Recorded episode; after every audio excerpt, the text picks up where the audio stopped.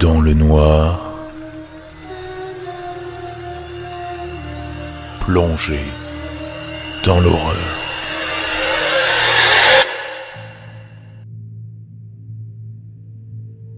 Tu aimes l'école, tes camarades et toi vous y amusez comme des petits fous.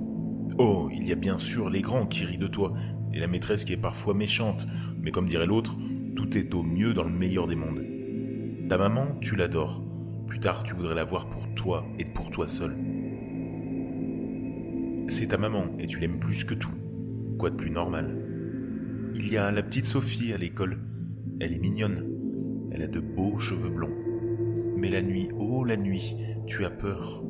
Il y a des bruits et même si ta maman regarde partout dans ta chambre, tu ne te sens pas en sécurité quand tu es seul dans l'obscurité. Des ombres, des souffles. À la fenêtre, quelqu'un t'observe. Mais ta maman est là quand tu pleures.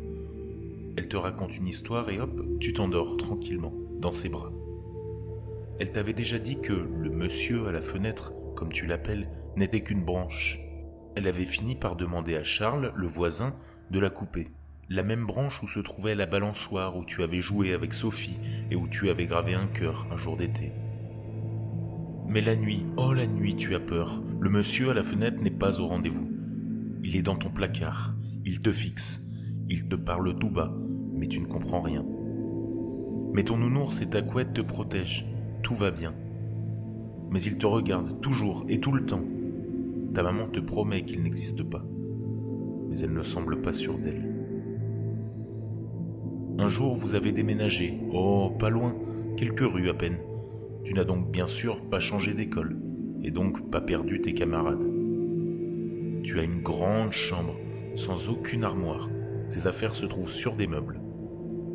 La nuit, tu vois tes Legos et autres jouets scintiller, tels de petites étoiles dans la pénombre.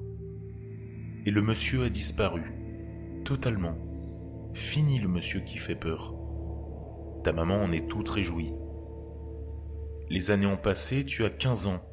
Tu traînes avec tes amis et vous voyez les filles d'un autre œil. Sophie, elle a déménagé, loin, trop loin.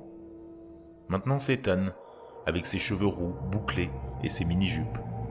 Tu sors avec elle depuis trois mois déjà. Mais la nuit, oh la nuit, tu as peur. Tu ne veux pas dormir. Surtout pas rêver. Le monsieur à ta fenêtre est désormais sous ton lit. Il n'est pas mort. Il t'a traqué. Et aujourd'hui, le voilà. Tu as peur de faire tomber quelque chose sous ton lit. Tu ne pourrais jamais remettre la main dessus. Mais ce n'est pas grave, tu es grand. Tu n'as pas peur d'un truc de gosse. Tu as 15 ans, bon sang. Tu es robuste et bien bâti. Avec Anne, tu dors. Avec Anne, tu grelottes. Non pas de froid, mais de frayeur. Et mon petit, j'ai une question. Pourquoi as-tu peur de ton papa?